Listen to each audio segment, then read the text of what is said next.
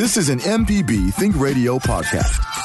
To hear previous shows, visit MPBOnline.org or download the MPB Public Radio app to listen on your iPhone or Android phone on demand. Good morning and welcome to Southern Remedy on MPB Think Radio. This is Dr. Jimmy Stewart.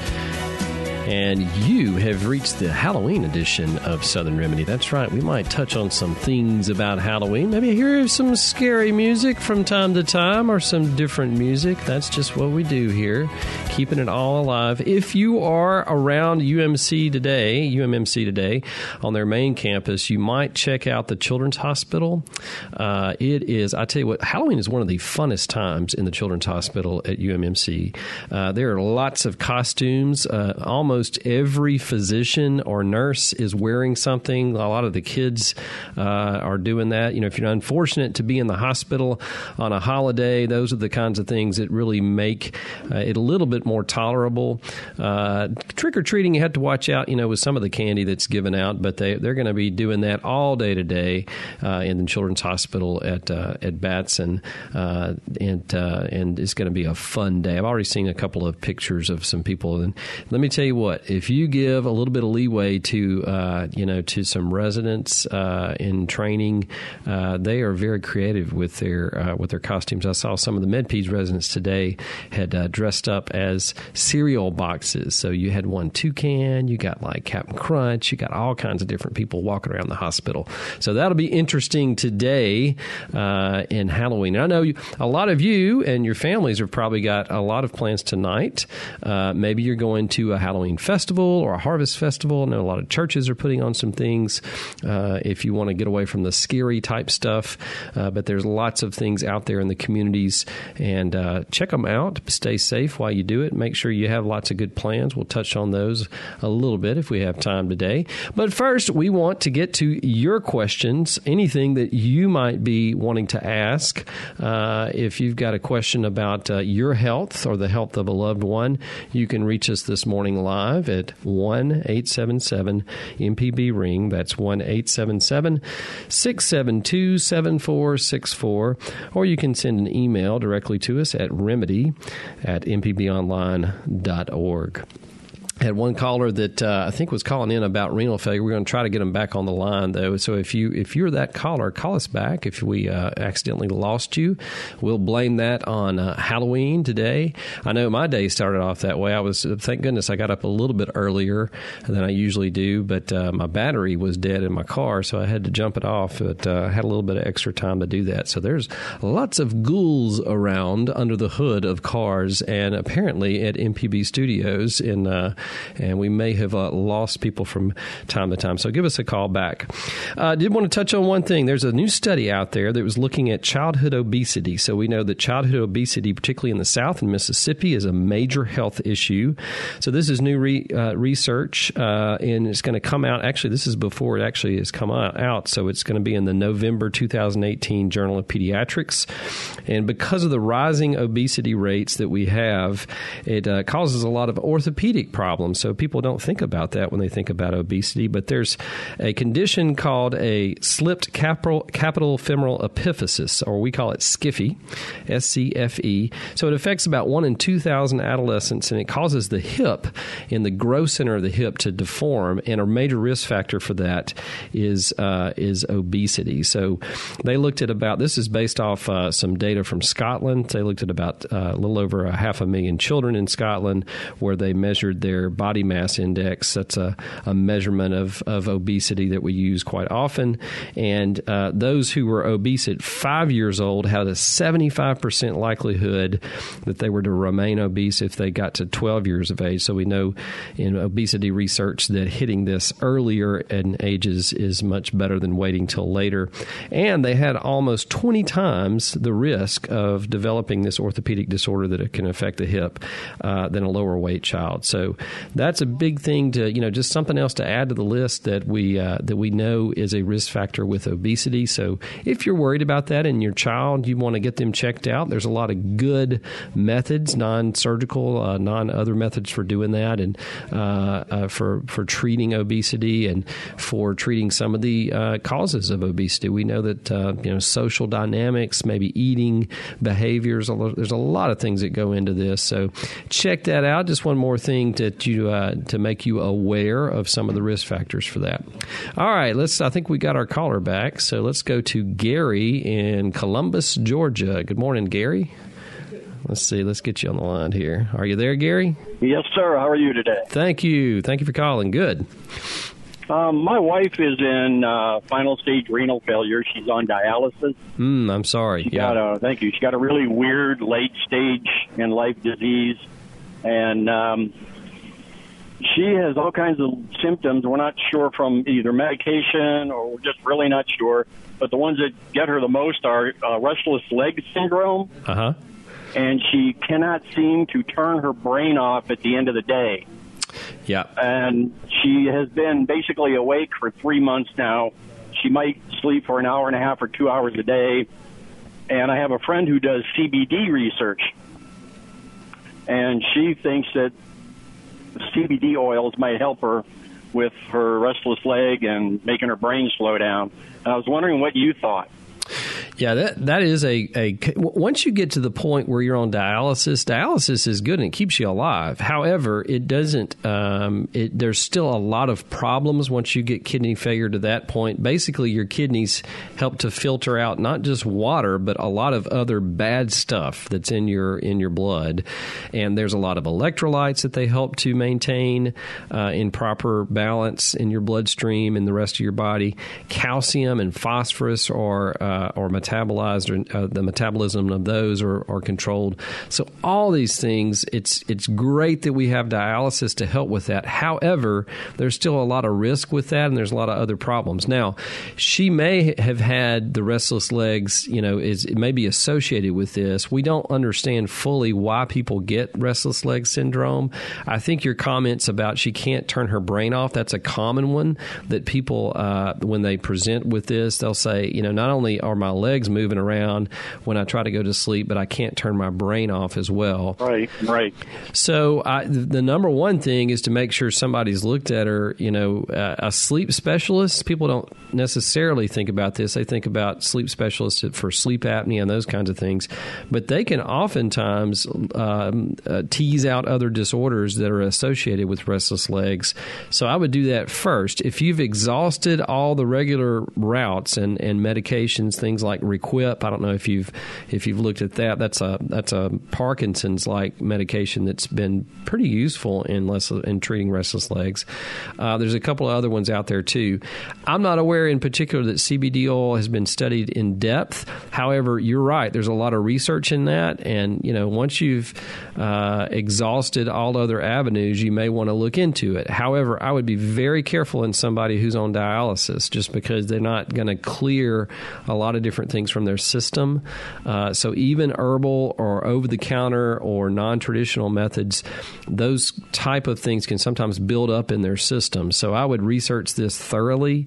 Uh, ask your your nephrologist about that. That's the kidney doctor that's going to be mm-hmm. seeing her, uh, just to see if there's you know if there's anything out there about the metabolites because you do have to be careful with that. Even what you eat, as you well know, you know a, a person who's on dialysis, um, they have to watch what they eat because certain foods, uh, for instance, potassium, it can build up to levels where it can harm you. So you have to really, um, you know, stay on that. But I, if you've done everything else, I, I, would mention the sleep specialist if you haven't already because they're they're instrumental in trying to tease out some of these other things that might be going on. There may be something to treat her uh, to get her some sleep because you're right, you go crazy if you're not getting enough sleep. Yeah, she she is, and we've uh, she has an appointment with uh, a sleep specialist and uh, a dermatologist this week. So good, that's great. Yeah, so I I trying to cover all the bases. A caution, like you said. yeah, yeah, yeah. You definitely want to want to do that. So I, it sounds like y'all are moving in the right direction.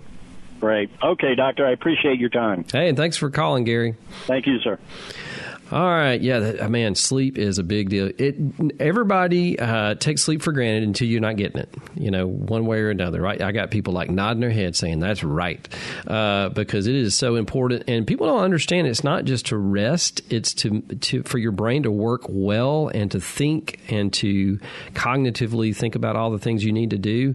Uh, that's when your brain sort of reprocesses what went on during the day. So memory is affected. The hippocampus can't work right. That's the center that helps to uh, integrate some of those new memories that you have from day to day. You can't. Uh, there's a lot of good sleep research out of NASA and the military where they kept people up for days on end. You really can uh, at, at, the at the end of that, if you're really not getting a whole lot of sleep, it's almost like having a psychiatric, a psychotic episode. So you have a psychosis uh, where you, I mean, it's just you lose all sense of who you are. You can hallucinate, uh, see things and hear things that aren't there. It's just terrible. You got to sleep. So see a sleep specialist. Uh, if you don't know who those are, look them up. Ask your physician to refer you to one. All right, let's go to O'Neill in Long Beach. Good morning, O'Neill. How are you doing?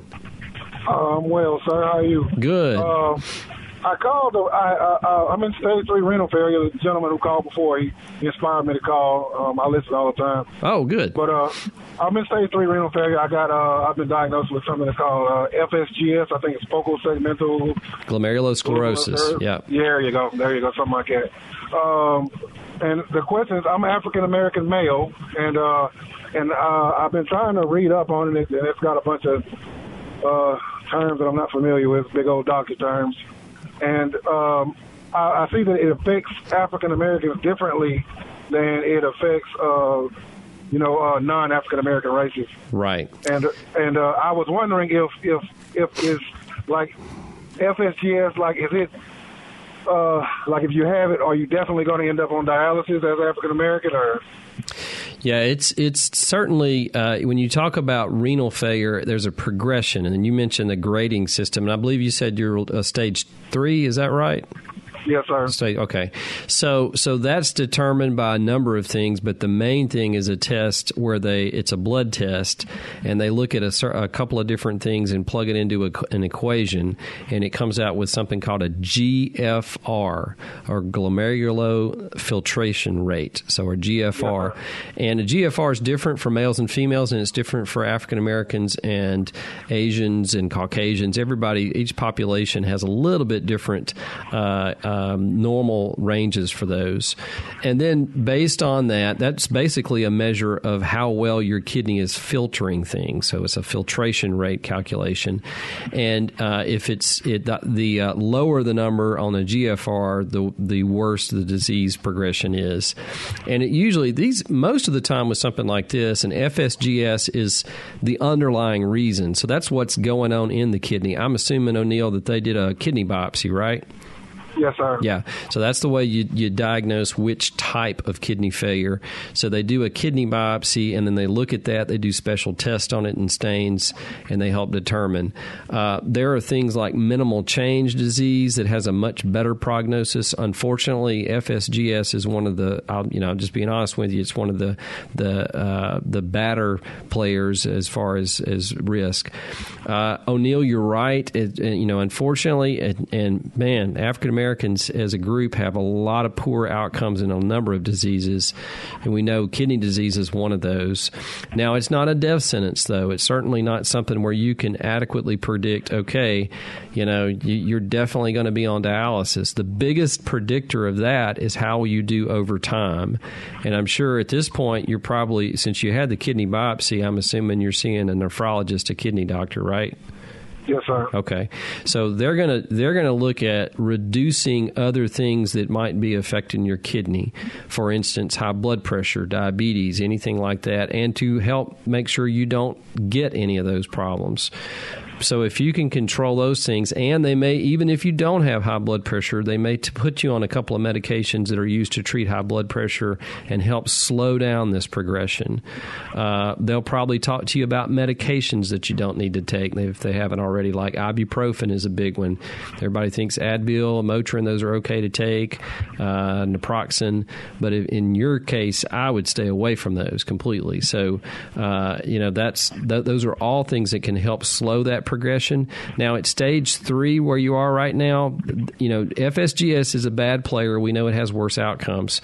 But you could stay at stage three months. You could stay at stage three for years. Uh, you know, I've heard, I, have had a couple of patients that were there for at least five to ten years.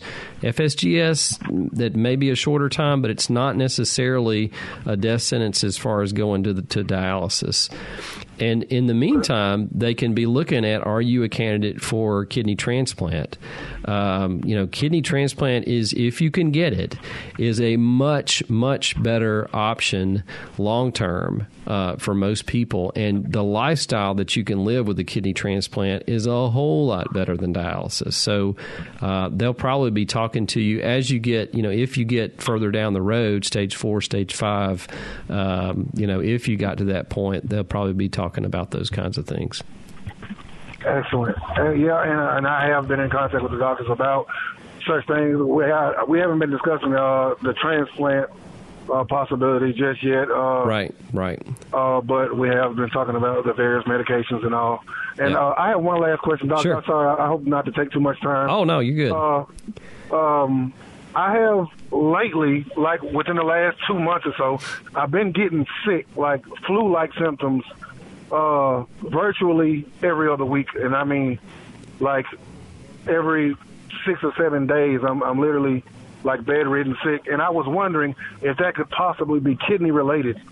It can. So you can have what we call systemic side effects, like even like low grade fever, flu like symptoms, muscle aches, pains, maybe even joint aches or pains, overall yes. fatigue. Uh, all those things might be related to the kidney because of all the things that it does. Um, make sure your nephrologist knows about that. They're probably already following a lot of the electrolytes and different things in your body. Gout is another one that can that can present sometimes just because uric acid, which is the main player in gout, is filtered filtered through the kidney. But mention those symptoms to them, and they'll probably want to do some more testing just to make sure it's not one of those things. Yes, I had a renal, a renal panel scheduled for today. There you and, go. Uh, okay. Yep. And uh, I appreciate it, Doctor. I appreciate you taking the time, man. And I just want to toot your horn a little bit. I, I listen, like I said, all the time. It's just and I'm very impressed with the extent of your knowledge, man, when it comes to medical things, like across so many different doctors' practices. Oh, you too very impressed, and I love the show. Well, thank, thank you, O'Neill. You're kind. I, I, appreciate that, and we do appreciate you calling in. That's what makes this show good is the questions that we get. All right, we're going to take our first break, when we come back, we're going to get to Tim from Bogalusa, Louisiana. Going to be talking about a golfer's elbow. Got plenty of time for your questions for the hour. You can call us at one eight seven seven MPB ring. That's one eight seven seven. 672 7464. We'll be right back after this.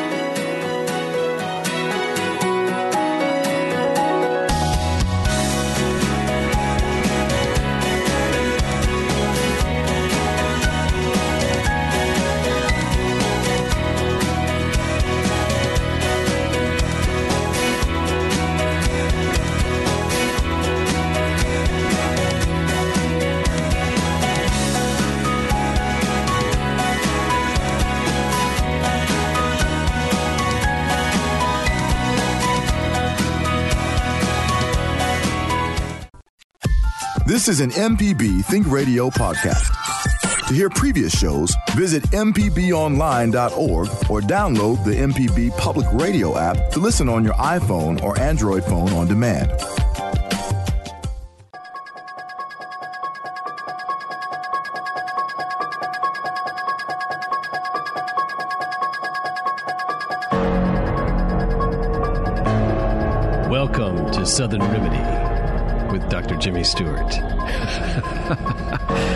Michelle McAdoo bringing us some scary music this morning, and uh, we don't want you to be scared of us, though, and you can call in with your questions about your health. I will have to say, this music right here has to be one of the scariest horror show musics, don't you think? I, I don't know if it's this or I tell you what though, a close second is Jaws, only because of my intense fear of sharks. Just those two notes over and over again. I don't even. I'm getting like chills thinking about that. So do not play that later. Oh no, oh no, they're gonna get me. this is Southern Remedy. You can call us this morning with your healthcare questions for yourself or your family at one eight seven seven six seven two seven four six four, or send an email to remedy at mpbonline.org. Let's go to Tim in Bogalusa, Louisiana. Good morning, Tim. Let me get you on there. Good morning, Tim. Thanks for calling. Hey, Doc, can you hear me? Yeah, I can. Thank you. uh, I was just told yesterday I've had tennis elbow before, and it took a while to get over that. And, and but now it's on the funny bone on the other.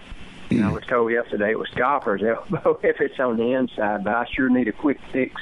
I've got a golf tournament Saturday. I need to try to. Oh, yeah. Try to play, and it's it was sore for a couple of weeks, but now you got some pain, and and does the uh, braces deal that you that you could do on the tennis that you you know the straps yep. that you tighten down. Will that help for that too? Yeah it will. So this is epicondylitis is the technical term. Now we call it different things because of the sport that you're in. So tennis elbow is the classic one but you're right golfer's elbow anything that's going to have an overuse injury to those muscles the muscles that control hand grip strength the fingers that, that you know that are moving in and um, uh, flexion and extension at the the end of your hand, uh, and then forearm movements. So certainly with both golf and with tennis, you're doing different movements. If you do it over and over again stressfully, uh, you can you can right where those tendons attach to the bone at the elbow, and it can be on the inside or outside, either place. It's just a tendonitis at that point. And the way you treat it, you mentioned a couple of things, but um, rest is one. So rest up. If you got a tournament coming up, uh, you know, one or two days rest where you're not doing much is going to be key to you being able to do what you need to do throughout the tournament.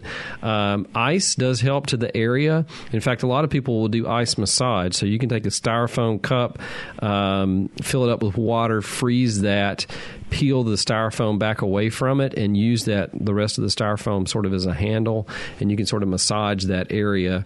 Uh, you can do that with a water bottle too. It's easy to you know to freeze those kinds of things, but massaging around that area, then that helps to sort of loosen up the, any kind of um, um, fibrous um, scar tissue that you might be developing in there.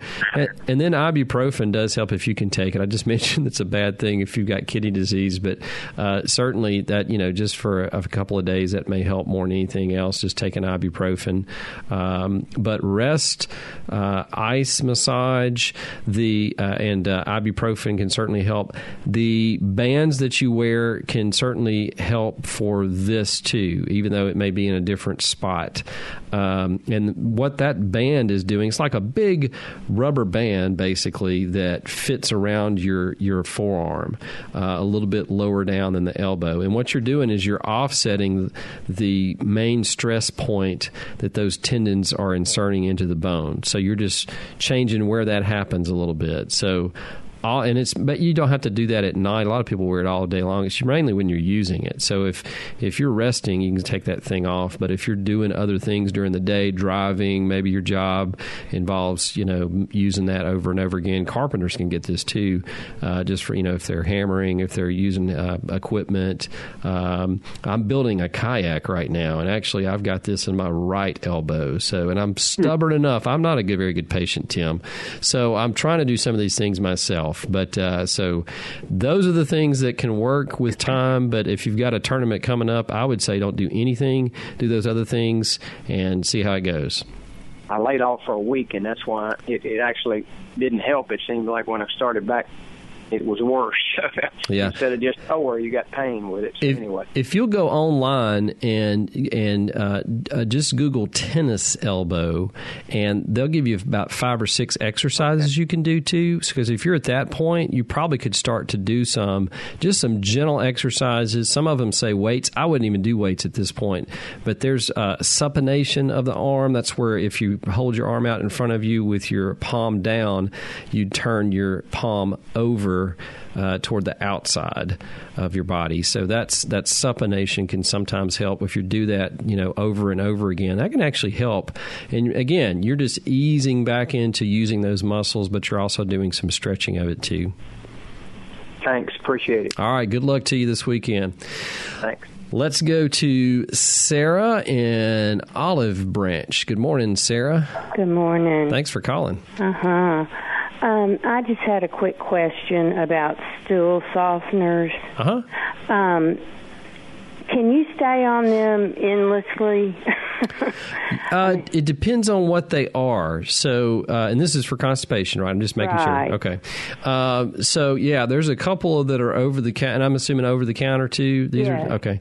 Uh, fiber, ones that contain fiber, you really can't go wrong with fiber. They may be, you know, if you were born with a short gut or something like that, uh, that that may be a problem. But for most people, we need more fiber than what we get, and it's it's not um, soluble and insoluble fiber are things that you know two different types. Uh, the insoluble fiber just helps to bulk up things, and it helps to keep water in the stool enough water in the stool that it moves through at a normal rate, and it doesn't cause constipation. So you can do that forever. In fact, it is recommended that you do that. You can do that naturally through uh, what you eat, and if you just think about it, even like fruits or vegetables are a great place to start. The ones you have to chew more will generally have more fiber.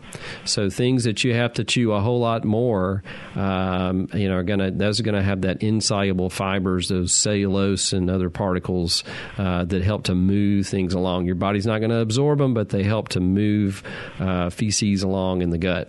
Well, are you talking about the where you mix it up in water, or are you talking Yep. about capsules? Either one, either one. They'll have like fiber content in there, and they may even like quantify it with how many grams of dietary fiber. Uh, so you can get anywhere from like 20 to 40, maybe even 60 grams of fiber a day is a good, healthy amount to have. And you can get that with food, but certainly from what you're talking about, yeah, it can be the capsules, it can be uh, something like Metamucil that you, you mix in with, uh, you know, with uh, any kind of liquid uh, that you're drinking. Uh, all of those work equally well. And Like, um, like is that like Miralax? Miralax is a little bit different. So Miralax works. It has particles. It's called polyethylene glycol, and it's not like ethylene glycol that you that's that's antifreeze. So it's not the same. but polyethylene glycol is a substance that your body doesn't absorb at all, so it stays in the gut, but it attracts water. Mm-hmm. So it keeps wa- enough water in the stool to where it's not going to be reabsorbed out in the lower intestine. So your your large intestine, that's one of the jobs is to the longer stool sits in your large intestine, the more water it's going to absorb out of the stool back into the body, and the harder that stool is going to be. So Miralax helps to keep water in the stool longer so that it can move through at a normal rate. Miralax is fine. It's one of my favorites to, and that's why it's over the counter. You don't absorb this stuff, so it's it's perfectly safe. Uh, the biggest side effect is diarrhea if you get too much of it. But uh, you can be. That's not one that you can get um, accustomed to, or a, you know, it's not really addicted to. But you know, a lot of times your body with a lot of the stimulants. So uh, some of the ones that are stimulants, those are the ones that you can get. Uh, your body can get accustomed to over time. The Miralax is fine. The fiber's fine. Can in the Miralax, could you take just a small amount every day instead Yes. of taking the one big dose? That's probably a better a better way to take it is to just do a small dose of it. So if taking it once a day, if a half a capful or a quarter capful works for you, then that's what you should stick with. And you could take that the rest of your life, you'd be fine. Okay, but these little red and white capsules that I, I don't have it in front of me because I don't know the name of it. Uh, that are you know they're in a they're just called stool softeners. You're saying you can take those If, all the time. If it just has, f- I would have to see what the ingredients were in it because Mm-hmm. there are some that are stimulants that you don't want to take all the time because when you come off of them, your body's like, "Whoa, I need that again," and I'm going to Okay. harden the stool up. But if they just have fiber in them, Fibercon, Metamucil, all those kinds of things, those are fine to take, and you can take that with the Miralax. That's that's perfectly fine to take those both together. Okay. Well, I take some medication that it really stops me up. So Yeah, if you and a lot of people, if they have, if they're already on medication that may have that as a side effect, then I have patients like this that they either say, "Hey, you need to eat more fiber," or maybe you need to take some Miralax. That's that's certainly something you have to do sometimes. Okay. Well, thank you so much. All right, thank you, Sarah, for calling in. We're going to take a quick break. When we come back, we're going to go to Sue in Beaumont. And uh, the number to call, though, if you have uh, a question for us on Southern Remedy, is 1 877 672 7464. Or you can send an email to remedy at mpbonline.org. And oh no, here comes that shark.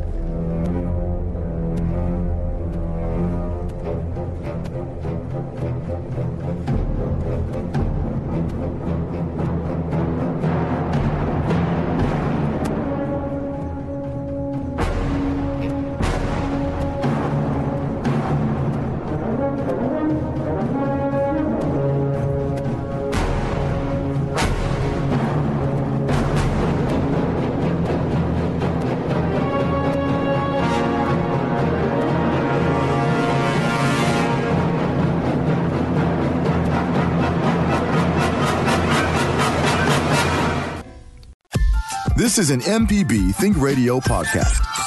To hear previous shows, visit MPBOnline.org or download the MPB Public Radio app to listen on your iPhone or Android phone on demand.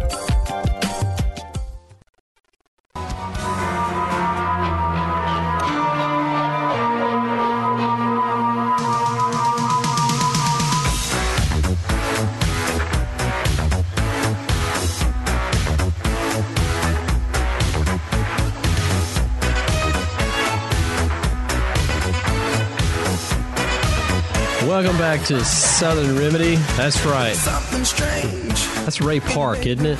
There we go. Ray Parker.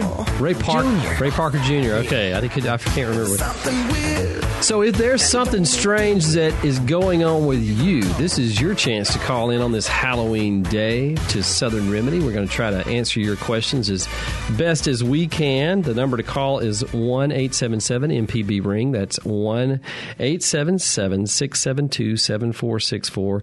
Or if you uh, want to email us, you can email us at remedy at mpbonline.org. All right, we got Sue on the line from Beaumont. So, Sue, thank you for calling this morning. Good morning. I um I wanted to ask you a question, but first I just want to make a comment. Years ago, I used to write for the newspaper, and I wrote I made up this story about Count Dracula in Mississippi. it was hilarious, and so uh, but anyway, uh, you know, Count Dracula. He was hiding behind some azalea bushes in front, front of Aunt Maudie's trailer and she came back from from trick or treating with pushed a shopping cart because she went with her little niece, you know. Uh-huh. And anyway, so she she got to her trailer and and there, this man jumped up behind the bushes and he said, "I want you," and she thought it was Victor from down the Jiffy Lube. and so he he came up to her and he's going to kiss her on her neck, and she had this acidity necklace. Acidity, you know, is what old people. It smells like garlic.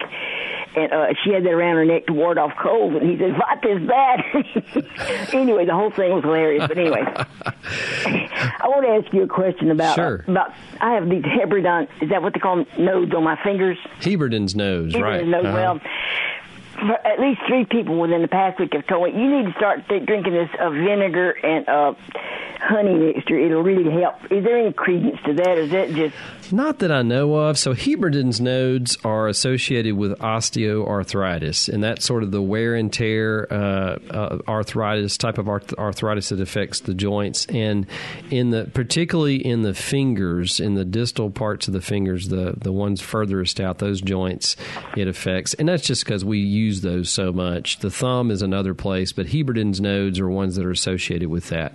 So honey and vinegar, along with a lot of other things, have been touted for years to try to you know improve that either symptoms or uh, to make them go away. They won't make them go away. They, there's not really anything to make them go away. The pain associated uh, with those, uh, it you know, it might help. I'm not aware of any data that says that it that it does definitely help.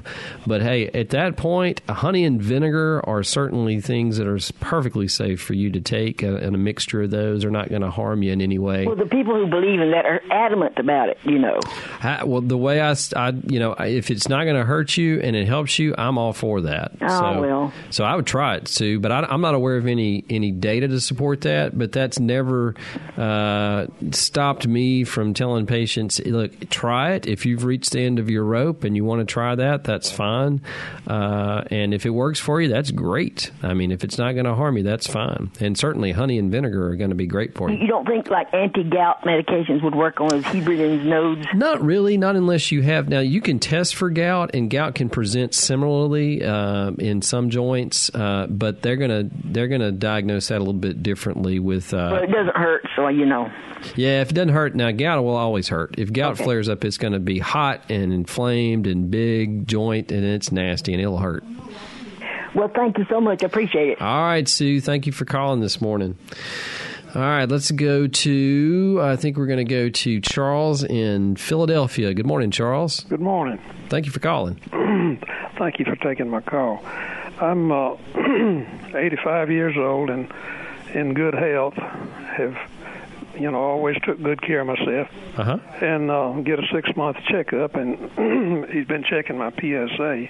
And uh, six months ago it was gone up to point four. It always been low. Uh huh. And then this a few days ago, I had it checked again, and uh, which was six months after the last time, you know, and uh, it had gone up to uh, points to uh, six. And like I said, I'm 85 years old, and uh, the doctor won't tell me exactly what I need to do. He just makes suggestions, and I, Yeah. I've read up on it and everything. And they say, you know, some of them say that if you're that old, you know, you might be better off, and it is does turn out to be cancer. You might be better off to just not do anything. And so I, I was wondering if you would give me some advice. Sure. Uh, so you're right. So a PSA, what we know is it's one of the ways to screen for prostate cancer.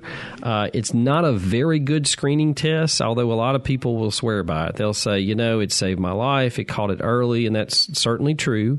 Uh, however, it can go up and down for a number of reasons. So it can, all men, as we get older, it, it goes up just because the size of the prostate gets bigger and bigger, usually uh, the older we get.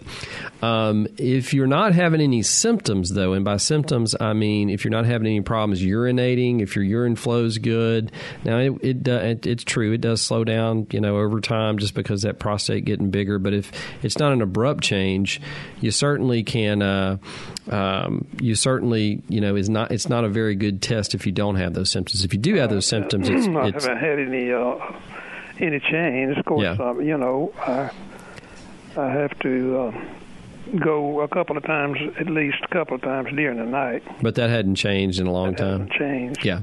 So I, you know, I would say I would be very careful about uh, aggressively going after this because the next step would be a prostate biopsy, and you know, it can ha- even the biopsy can have a lot of uh, you know potential side effects. And, and urologists at this point, if you went to one, they're going to say, you know, you're right. Prostate cancer, if you have it, is a very usually a very slow growing cancer, and you can have it for uh, sometimes years and it not cause too many problems.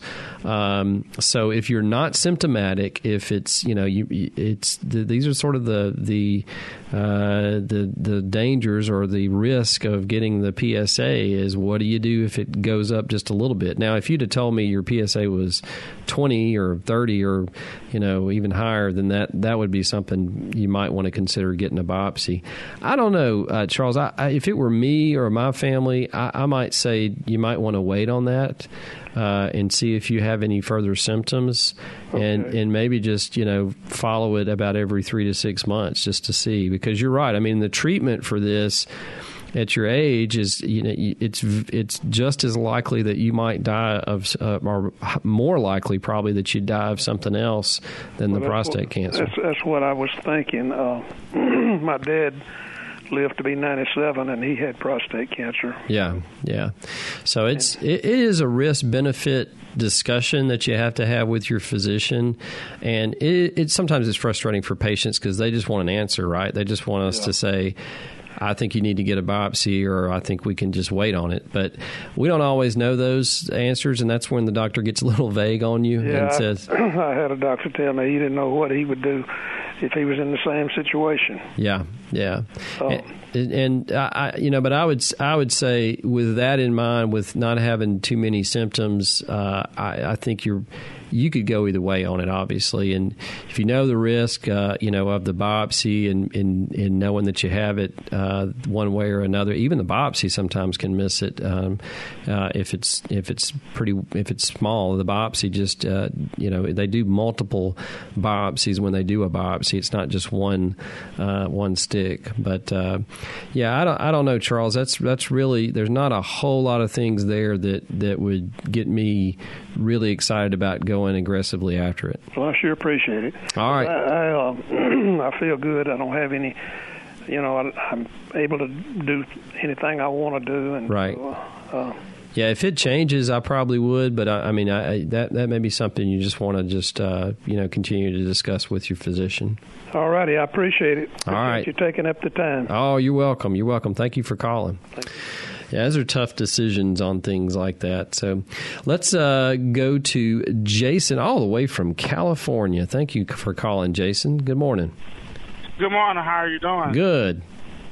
All right. Yes, I was talking about detoxing. Uh, I'm a heavy set guy, and I've heard occasionally that uh, fat around your organs uh, helps, well, con- constitutes uh, storing, uh, you know, bad enzymes in your organs and stuff like that. And I was wondering, could you recommend a good total body detox, or should I take a separate one for kidneys or stuff like that? Yeah, the, uh, the detox. Right, the detox uh, community are. are let, me, let me back up a little bit and talk about the, the fat deposition. You're exactly right. Fat is not just something that takes up space, makes us get bigger, and have to buy new clothes.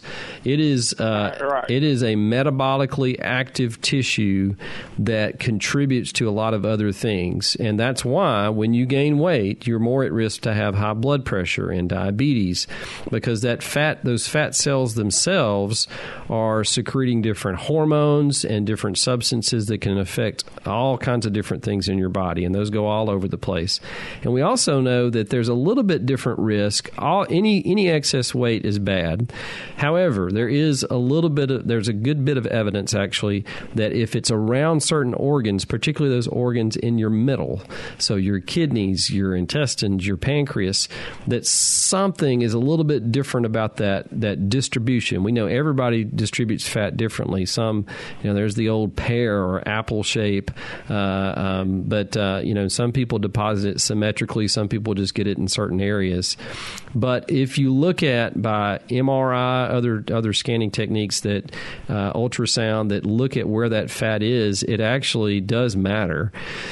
Now, you mentioned detox. So there's a lot of stuff out there about detox. It doesn't really affect the fat in that kind of manner. You can't take some substance to dissolve fat or to detox that fat. So the only thing that really works for de- for from a health standpoint that's been shown is weight loss through a number of means, and most of those are decreasing your calories and increasing your physical activity uh, over time. There are some medications that do that. I don't recommend those just you know for anybody. I don't prescribe those myself. Um, and then of course the the a lot of the newer things like bariatric surgery that's a gastric sleeve that really is limiting the amount of calories that come into your body. Uh, detox uh, doesn't really have a lot of evidence for that, particularly as it relates to fat. Now, if you change, certainly I'm a huge fan of changing your diet and doing it in a healthy way. You know, for fresh fruits and vegetables, you can't go wrong with that. If you want to do that, that is certainly if you want to look at. I look at it as a detox because that's what you're doing. Um, Uh, okay. but it it decreases the amount of calories that you have. It changes that ratio of fats and carbohydrates that you're getting. It's certainly a lot more fiber that we talked about earlier. Lots better nutrition as far as uh, you know vitamins and minerals goes. But that is perfectly fine. You can do it through juicing. You can do it through raw vegetables uh, and fruits. Gotcha. Um, locally grown is great. I'm a big fan of that too. But I think that's much better than doing some of these other things with detox. Okay. I thank you very much. Oh, thank you for calling all the way from California. You have a great day, okay? All- all right. You too. All right. Bye-bye. All right, we got somebody. MacArthur on the road. Uh oh, I got. Yes, I got the right person. Sorry. MacArthur on the road. Question about knee replacement. Yeah, how you doing? Good. All right. I'm in the process of getting one done, one of my knees done. I, uh, very few people I talked to said they wouldn't have it done. I just want to ask, what would be some of the reasons that the knee replacement wouldn't be successful? Uh, so if you've had destruction of the joint that has changed the angle of the leg, that may be something that, that would be a risk factor, that it wouldn't be as good an outcome. I tell you, the biggest thing is just choosing your surgeon well. So if you ask around other people, see who they've used and, and look at them and see if they're walking around fine. And then you can, nowadays, you can Google, you can get uh, yourself or somebody else to go online, look at, uh, look up the surgeon, see what their outcomes are. Make sure that they have low risk of infection uh, post op, you know, after you get out of the surgery, and see what their success rates are. Ask the surgeon that, and you know, you can sort of check them out to begin with. Obesity is one. So if you if you can lose weight before the surgery, if you're overweight, that'll help out after the the joint replacement. But that's that's also a risk factor. Actually, that's a big risk factor uh, of the of you not having a good outcome afterwards. And then, all right, and that sounds good. Yeah, and you know the orthopedic surgeons they'll uh, they'll tell you, you know they'll the patient will say, "Doc, when do I need a, a knee replacement?" And the orthopedic surgeons say, "You'll know when you need it." Well, what they mean is if the pain gets worse enough and the movement is decreased enough, that's the point usually where people will say, "Okay, it's time." Yeah, that's the point I'm at. Too. All right, all right. Well, good luck to you, Arthur. Thank you for calling. Uh, thank you too. All right, we got about uh, two minutes left. Let's go to Lee in Woodville. Good morning, Lee. Good morning, Doctor Jimmy. Thank you for calling. All right, first of all, let me say I, I'm one of Doctor Rick DeShazo's favorite callers, Oh. he loves them all. All right. Look, I'm a, a stroke survivor, Uh huh. and I've had multiple strokes, and I have to go back. I'm on the pain management because of other issue with my back, and I'm about to have an epidural uh, anesthesia. Uh huh. But on Sunday, just two days ago, three days ago, I started losing more tone in my left leg. I've been having, you know, I had the strokes almost on the right hemisphere, and I had problems with my left side. I could tell the difference. I can't hardly pick my left leg up, kick my foot up, move it around, or do things with it. And I'm wondering, is that because I've been hurting for the last couple of months? or I hadn't had physical therapy in a while, or what? Yeah, it can be progressive over time if you're not able to move it. Anytime we don't move something, either because the nerves are damaged, like say from a stroke, or if it, you're not using it a whole lot, that'll be damaged over time. You can lose a lot of the function of it, the strength of it, and the range of motion. I think you need to get back into physical therapy working with you, and maybe even a physical rehab specialist, like a uh, physical medicine and rehab specialist, and those are around, and they may uh, can design a program where you can uh, you know get back in in uh, moving that around uh, to the point where you can start using it again, and you can you can see how how long ago was the stroke? I had a stroke in 2012, Okay. a stroke in 2013, and a stroke in 2017. So a bunch. Okay. And I've did that? three strokes, Gotcha. and all of them have been uh, hemorrhagic strokes Oh, okay. Okay. in the right hemisphere. Yeah. So, so the other thing to think about is, uh, have you had another stroke? Would be a good question to ask. No. Well, you know, I, I would. I'm talking like a genius to you right now. if I had a stroke upstairs or something, I couldn't be able to function like this. Well, sometimes you can have very small areas that are affected, though. So that's that's. It could be a TIA. It could be a TIA, but TIAs they get better. So they're they're like usually you know minutes to hours, and then the symptoms go away. Uh, I had those before, one before. Yeah. So so I, I wouldn't totally mark that off the list just yet. I went to my neurologist this morning, And he checked the you out? Nor the nurse practitioner, neither one was in the office. oh, okay, okay. Yeah, they. I'm gonna go back and call my general practitioner and talk to them today. I just called them and left a message. And you know, and something else that physical therapy may help with is just assessing just how much of that function that you've lost. A partic- I, I've called, and the physical the doctor has recommended my pain management doctor has recommended me an order for physical therapy, and I called them again today, and I'm setting up my physical therapy to start again next week. Oh, that's perfect. Yeah, yeah, Lee. I, I would I would do that and just to see if they can get you some of that mobility back. And then if you're not getting any better, that's the point where probably you need to go back and see the neurologist. Because I don't go to, I got an appointment on the 27th of November to see my neurologist, but I was going today after I started bumbling around. Right, right. Well, I, I might do the physical therapy first, and then I think if that didn't work, I'd I'd go. You know, since you already got that appointment, follow up with them.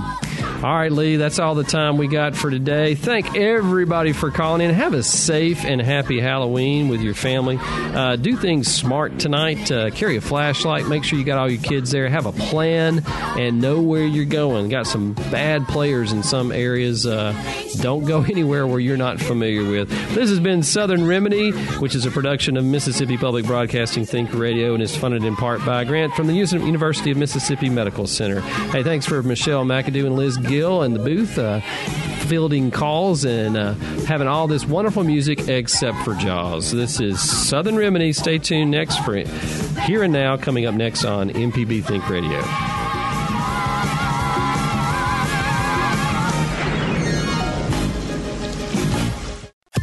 This is an MPB Think Radio podcast. To hear previous shows, visit MPBOnline.org or download the MPB Public Radio app to listen on your iPhone or Android phone on demand.